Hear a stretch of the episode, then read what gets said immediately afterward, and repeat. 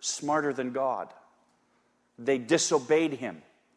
And ever since then, everyone who's born into the world is born into sin. And that's a sobering thought for me this morning because my second grandchild was just born yesterday. And as I held her in my arms last night at the hospital, I thought to myself, Jesus died for you, Hattie.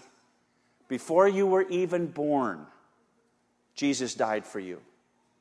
And while you are still sinful, Jesus died for you. It's hard to think of a little baby one day old who's sinful, right? It's hard to think that way because they're so innocent. No, they're not. Bible says they're born into sin and they need to be reconciled to God. And here at the gathering, we hope that that happens as soon as possible, as early as possible. While we were still God's enemies, God took that first step in removing the judgment that was placed upon us because of sin, and He sent His own Son to suffer in our place to bring about reconciliation. Reason number four Jesus died to show God's love for sinners. The measure of God's love is shown by the degree of his sacrifice. He sent his only Son to die. And when we add the horrific crucifixion that Jesus endured, it becomes clear that the sacrifice that the Father and the Son made on our behalf was indescribably great. The measure of his love increases even more when we consider the degree of our unworthiness. God shows his own love for us in this while we were still sinners, Jesus died for us. Our debt is so great, only a divine sacrifice could pay it. And don't forget, it's not just your sin or your spouse's sin or your friends, but it's the whole world. And, but now, along with Paul, we can say, like he did in Galatians 2:20, I've been crucified with Christ. It's no longer I who live, but Christ lives in me. And the life I now live in the flesh, I live by faith in the Son of God, who what? Loved me and what? Gave himself for me. He loved me and he gave himself for me. He loved you and gave himself for you. Think about that for a minute, and your head will surely explode. I mean, it's just mind blowing truth, isn't it? A third reason Jesus came to take away our condemnation. The great conclusion to the suffering and, and sacrifice and death of Jesus is this Romans 8 1. There is therefore now no condemnation for those who are in Christ Jesus. That's got to be one of my favorite verses. At least one of my favorite in Romans chapter 8. I love that verse, don't you? Because I'm one of those guys that had an awful lot of condemnation in my life. You know what I'm talking about? People are just too happy to load you up with more condemnation. It's like a dump truck backing up. Beep, beep, beep, beep, beep. More condemnation over here, please. Overloaded with condemnation family, friends, teachers, schoolyard bullies, employers.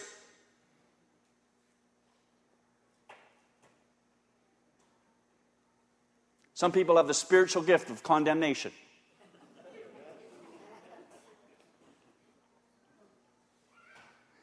But there is therefore now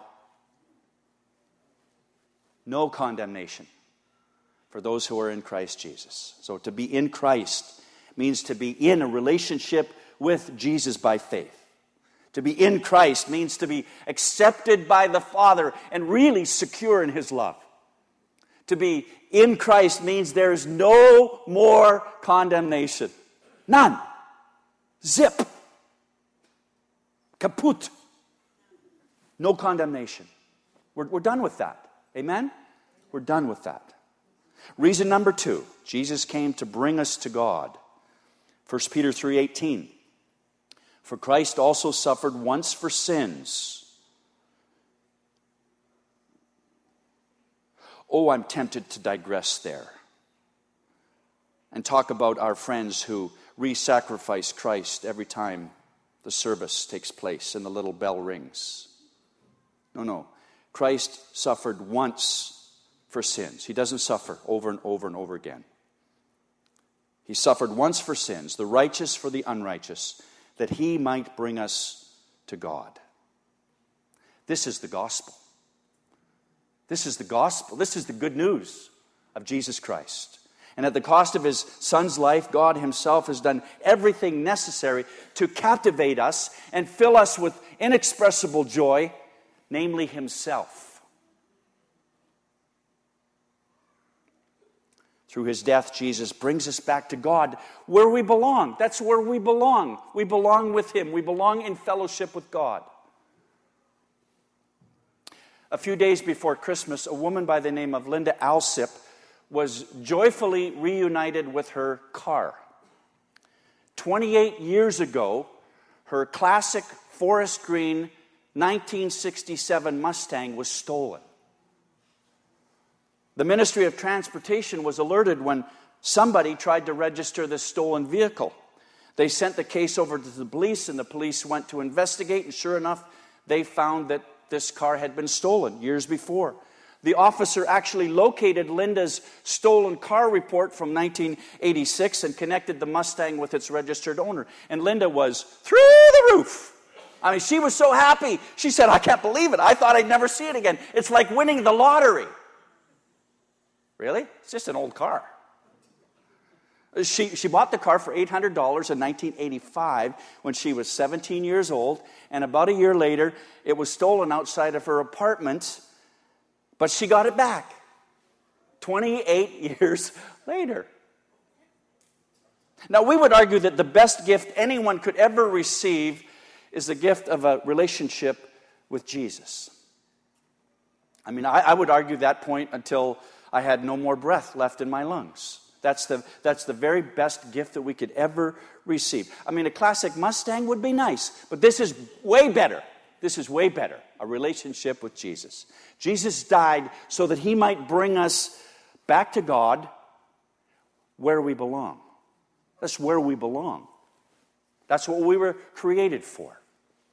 And finally, reason number one Jesus came and died in order to grant eternal life to everyone, to all who believe in him. For God so loved the world that he gave his only Son, that whoever believes in him, whoever, believe, whoever believes in him, should not perish but have eternal life. Whoever, there's that word again. Whoever believes in the Son has eternal life. Whoever does not obey the Son shall not see life, but the wrath of God remains on him. So Jesus made it plain that whoever believes in him, whoever trusts in him, has eternal life, and whoever doesn't, doesn't. So, rejecting the eternal life he offers will result in the misery of eternity in hell.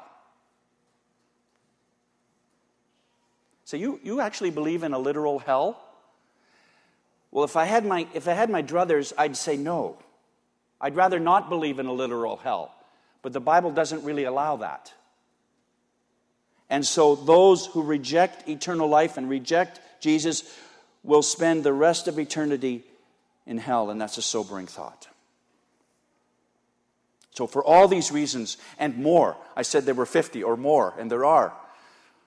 For all these reasons and more, Christ suffered and died. So, why would you not embrace a Savior like this? who came and died in your place to give you life. Why not? Why, why would you not embrace the Savior? He's such a wonderful Savior. Why would you not embrace the Son of God by faith and just trust Him for the rest of your life? He put so much on the line for you and for me. Why not trust Him? And you can. With, with, with simple words of faith that might sound something like this Dear God, I'm convinced that Jesus suffered and died for my sins. I, I gratefully trust in him now as my Lord and my Savior and my precious treasure. I now understand that Jesus is the only way I'll ever receive your forgiveness and your promise of eternal life. And I pray all of this in the strong name of Jesus. Amen. It's just a, it's a simple way of expressing your faith in Jesus.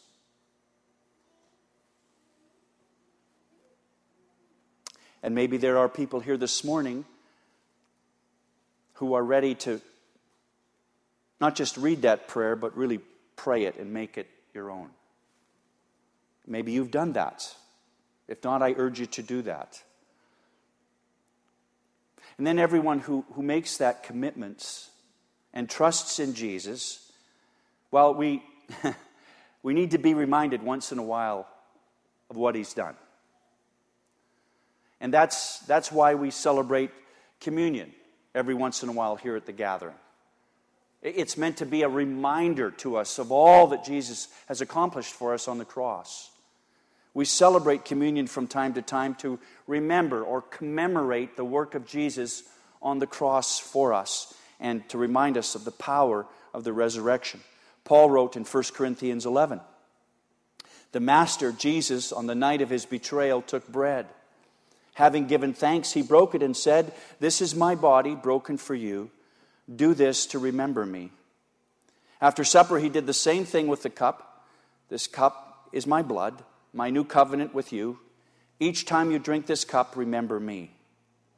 What you must solemnly realize is that every time you eat this bread and every time you drink this cup, you reenact in your words and actions the death of the Master. You'll be drawn back to this meal again and again until the master returns. You must never let familiarity breed contempt. Anyone who eats the bread or drinks the cup of the master irreverently is like part of the crowd that jeered and spit on him at his death. Good Friday. Is that the kind of remembrance you want to be part of? No. So examine your motives. Test your heart. Come to this holy meal in reverent awe. So let's do that. Why don't we uh, take a moment this morning and just, right where you are, just quietly bow your head and, and just say, God, I'm so sorry for all the sin in my life. Please forgive me. Let's take a moment for silent prayer, silent confession of our sins, and then we'll celebrate the Lord's Supper together.